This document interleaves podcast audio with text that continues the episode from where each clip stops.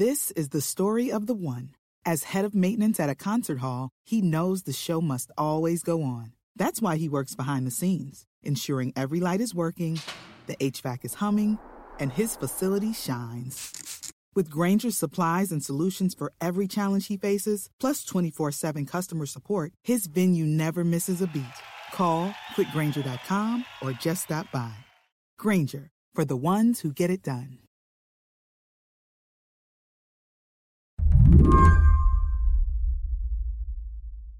Almost as soon as I got Atlanta Journal Constitution reporter Greg Bluestein on the phone, we got interrupted.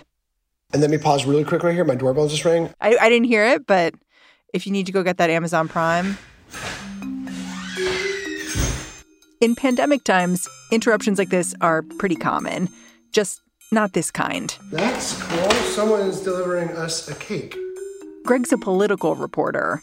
This is the weird thing about like covering this stuff. I'm not kidding. Like readers, being a local reporter, readers will send like champagne bottles. I see this cake as an indicator of just how crazy Georgia politics has gotten over the last year. You do not send your local reporter baked goods if you feel like they're having an easy time of it. What does it say on it? Is it like, great reporting, Greg? Or is it like. This says, thanks for your hard work reporting and thanks for all you do. And it's and it's people I don't know. Greg and reporters like him, they have not caught a break since a runoff election sent two Democratic senators to Washington in January, tipping the balance of power ever so slightly in the Dems' favor. It's funny because our readers and and my friends and family and, and, and community, you know, at first it was kind of neat that we were the center of the political universe. And, and it was new for us because, you know, folks in Iowa and South Carolina and, and the like, they're used to that sort of um, uh, scrutiny, and we're not. I mean, we've been an afterthought in so many of these battles for years. And now people are already like, oh gosh, 2022 is going to be a nightmare. 2022 is set to be a nightmare because the outcome of that last election spun Georgia's GOP into a very public identity crisis over election security, over whether Trump was actually defeated or not. And all those questions, they're about to be dredged up again as Georgia's Republican governor faces reelection. As I was getting ready for this interview, I just had to wonder if you ever feel, as a political reporter in Georgia, that you're stuck in a rerun. That's a great question because it kind of does feel like we're stuck in a rerun on, on, on a few different levels, right? We're stuck in a re- rerun. It seems like relitigating the false claims, the lies, the conspiracy theories surrounding the 2020 elections. And we're stuck in a rerun as well with Republican on Republican fighting and all this stuff that we thought was in our rearview mirror, but is clearly not. Today on the show, during the 2020 election, a few choice Republicans maintained the rule of law in Georgia. Now, is one of them going to pay a political price? I'm Mary Harris. You're listening to What Next? Stick around.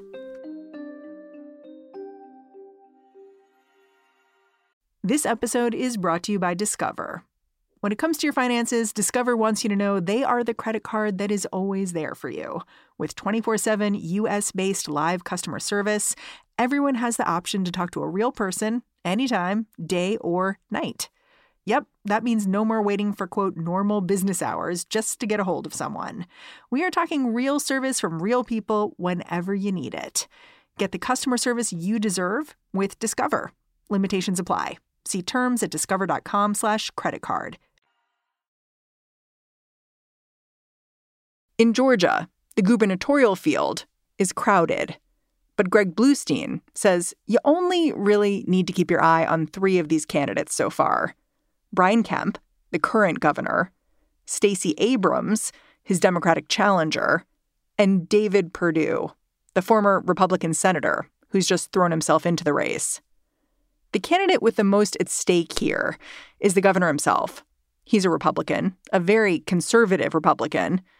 When he came into office three years ago, he vowed to crack down on reproductive rights, champion religious freedom, and loosen restrictions on guns. Brian Kemp made good on that promise as soon as he was elected in 2019 when he took office by signing into law one of the most restrictive abortion bans in the nation, and certainly the most restrictive abortion ban Georgia's ever seen. And since then, he's also promoted other conservative vows that he made, like slashing regulations and cracking down on illegal immigration and expanding gun rights and fighting Joe Biden's policies and the like. So, what you're saying is, is this is no moderate. No, this is no moderate. This is not someone who has to move much to the right to defend his his right flank. So why is he seen as vulnerable right now? Well, that's the core of it. Uh, the reason, the main reason he's seen as vulnerable is, is, is one name, Donald Trump. And your RINO governor, Brian Kemp, who's been a complete disaster on election integrity. The former president was infuriated that Brian Kemp uh, didn't try to call a special session to invalidate the election results, that, that he didn't go on TV and promote these false claims of of election frauds, that he didn't do enough to, to fight for him. And Governor Kemp would always say, Look, I'm just following the law. I had to certify the election. And he said he's done everything he could to, to get on better terms with Donald Trump. But clearly, there is nothing that the governor could have done to soothe those tensions with the then president, who was in Georgia at campaign rallies saying, Next year, I will be back here and I'm going to be campaigning against your governor and your crazy Secretary of State. That I can tell. And thousands in the crowd would, would cheer. So, over the last few months, since Biden's election was certified and since two Democrats were elected to be senators from Georgia, I'm curious what Brian Kemp has done. Has he shored up his relationship with the Republican Party? Yeah, the governor started the year in those really prickly territory, you know, f- with with not so great poll numbers, with questions about his viability in 2022. And then Republican lawmakers pushed forward with his support an election overhaul which included new obstacles to voting that was meant to placate the pro-Trump crowd. So it feels like he's kind of doing what he can here right? Yeah, yeah, and so that that helped him shore up some of his standing. Uh, but then these things are seesaws. They're they're it's like a roller coaster. Um, so you know Donald Trump and and some of his allies started uh, stepping up their attacks, and then Governor got booed at at, at GOP rallies in certain quarters. Uh, so he's faced a lot of backlash from the grassroots. And I'll say this too, though he hasn't he has not backed down. He's not he's not been ducking these events. And you know I've been to many events where he's been booed, and then he goes out right up to the people and says, "Hey, let's talk." Okay, so I understand why Brian Kemp is vulnerable. And then earlier this month, Kemp gets a Democratic opponent. Stacey Abrams enters the race. I've worked a lot of jobs in my life. How are you? I'm good. Thanks for coming. Absolutely. And for the past four years, Thank you for our daily bread. When the hardest times hit us all, Amen. I've worked to do my part to help families make it through. And this was kind of expected but it's still a big deal because it's a rematch, right? Like the, the last time that Brian Kemp was up for election, he was running against Stacey Abrams.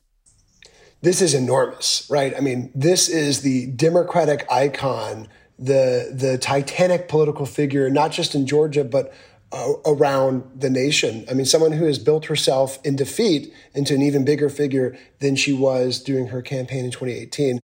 2018, was the year Stacey Abrams first ran for governor. Back then, Brian Kemp was Georgia's Secretary of State. And that meant, technically speaking, it was his job to oversee the very election he was running in. Abrams and her allies alleged that Kemp depressed her voters' turnout by understaffing their polling places and purging voter rolls to say that these two uh, candidates hate each other is an understatement. There is real deep vitriol between them. And Governor Kemp would like right now like nothing more to do than focus on Stacey Abrams and pummel her day in and day out. But he can't because of David Perdue in the race. David Perdue is a local millionaire and former U.S. senator. He comes from a long political dynasty in Georgia. His cousin Sonny was the first executive to return the Georgia governor's mansion to Republican control. But last year, Perdue lost his Senate seat to Jon Ossoff in a runoff election. And that might have been the end of his political story. Except earlier this year, Donald Trump, who still has not forgiven Brian Kemp for certifying Georgia's general election results, began courting Perdue to challenge the governor. Donald Trump has put on the hardcore press to entice David Perdue to run. He promised him his endorsement. They went golfing at Mar-a-Lago shortly after Perdue's defeat in the runoffs, and he encouraged him to keep on fighting and to stay in the political world. He went to Georgia in September and, and staged a rally where he publicly called for David Perdue to run. They went to a golf retreat a few weeks earlier before he announced. So it was very much on top of mind for Donald Trump to entice David Perdue to enter because he wanted a grade A, top notch Republican to beat Brian Kemp. And so he got he got his wish. So did Trump convince Perdue to run or did Perdue convince Trump to endorse him? I think that knowing that Donald Trump would endorse him as soon as he got in the race was huge, right? I mean, and that's what happened. A few hours after David Perdue announced, Donald Trump followed up with with a glowing endorsement and another another in a long, long line of attacks targeting Brian Kemp, and that's huge in the Republican primary vote right now. I mean, our polls still show that a, a significant majority of Republican and conservative voters in Georgia um, value the president, hold him in very high esteem. I wonder a little bit, like, what do the candidates in this governor's race say it's all about? And then what is it actually about? Are those the same thing or are those different things? So I talked to former Senator Perdue, who I've known for years. I talked to him once he got in the race and said, look, you know, the big question that everyone's asking me and that I want to ask you is how can you say that you're running to unify the Republican Party when you are challenging the incumbent GOP governor who has no plans to back off? And what he says is that he likes Brian Kemp personally, nothing against him, but this is about beating Stacey Abrams in 2022. He, he thinks that if Brian Kemp is the nominee, that Stacey Abrams will sweep to victory and undo two decades of GOP policies. But what he's also saying, and not even between the lines, is that he thinks Governor Kemp is a weak and effective leader who didn't do enough to fight for Trump, who didn't uh, promote these false conspiracy claims that he's backing and who isn't being strong enough of a conservative leader for the state of Georgia. When we come back, some bigger questions about the implications of this gubernatorial race. When you need mealtime inspiration, it's worth shopping Kroger, where you'll find over 30,000 mouthwatering choices that excite your inner foodie. And no matter what tasty choice you make, you'll enjoy our everyday low prices, plus extra ways to save, like digital coupons worth over $600 each week. You can also save up to $1 off per gallon at the pump with fuel points. More savings and more inspiring flavors make shopping Kroger worth it every time. Kroger, fresh for everyone. Fuel restrictions apply. The future of America is in your hands. This is not a movie trailer, and it's not a political ad, but it is a call to action. I'm Mila Atmos, and I'm passionate about unlocking the power of everyday citizens. On our podcast, Future Hindsight, we take big ideas about civic life and democracy and turn them into action items for you and me. Every Thursday, we talk to bold activists and civic innovators to help you understand your power and your power to change the status quo. Find us at futurehindsight.com or wherever you listen to podcasts. While I get that Trump prefers David Perdue over Brian Kemp for maybe personal reasons, maybe vindictive reasons, I don't know how different Kemp and Perdue are when it comes down to the issues. Like, are they actually, is there daylight between these two? There's a little bit of daylight that's emerged over the past few days after David Perdue entered the race. Um, one is uh, on tax policy. David Perdue supports eliminating Georgia's state income tax, which accounts for about $14 billion of our state revenue here. Can Georgia afford that? No, uh, no, he has no plan to fill that out. So, I mean, bluntly, no, because because you know, not not you know, filling that hole would mean schools would close and roads would go unpaved and, and public services would go un, unoffered and, and all sorts of other issues. Um, so no, it's, it's, it's, it's not feasible right now to even talk about it. But David Perdue led off his campaign by promising to eliminate it without a plan to uh, replace it. And Brian Kemp says that's just, you know, you're just talking about poll tested messaging that has no, nothing under it. You're just, you're just, you're just blowing smoke is what he's saying. Um, so that's mm-hmm. one big rift. And the other one is this, it's very, it sounds very parochial, but it's going to be a very big issue next year. But the, the, the Buckhead neighborhood in Atlanta, it's the wealthiest neighborhood in Atlanta. It's also predominantly white and very powerful. And some citizens of some residents of Buckhead want to split from the rest of the city of Atlanta. And I imagine they would take their tax base with exactly. them. Exactly. And that accounts for about 40% of Atlanta's tax base. So a huge number, a huge, a huge, uh, you know, huge revenue chunk for Atlanta, but also dividing the state's capital city, right? Well, David Perdue, um, a day after, a couple days after he, he got in the race, in the interview with me, endorsed the idea of the Buckhead referendum and said he supports Buckhead splitting from the city of Atlanta, something that Brian Kemp has not yet said. So that's just a glimpse of what's to come. But I can see that that David Perdue will try to outflank Brian Kemp any way he can by calling for a vast expansion of gun rights, by calling for new anti-abortion restrictions, by you know calling for new immigration crackdowns, things that Brian Kemp might not necessarily oppose. But David Perdue will try to pull him even further to the right as lawmakers in Georgia prepare to prepare to meet for the special session. Yeah. We talked about how important this race is to Donald Trump. And I think one of the ways this became clear to me was in an interview David Perdue gave to Axios in the last week.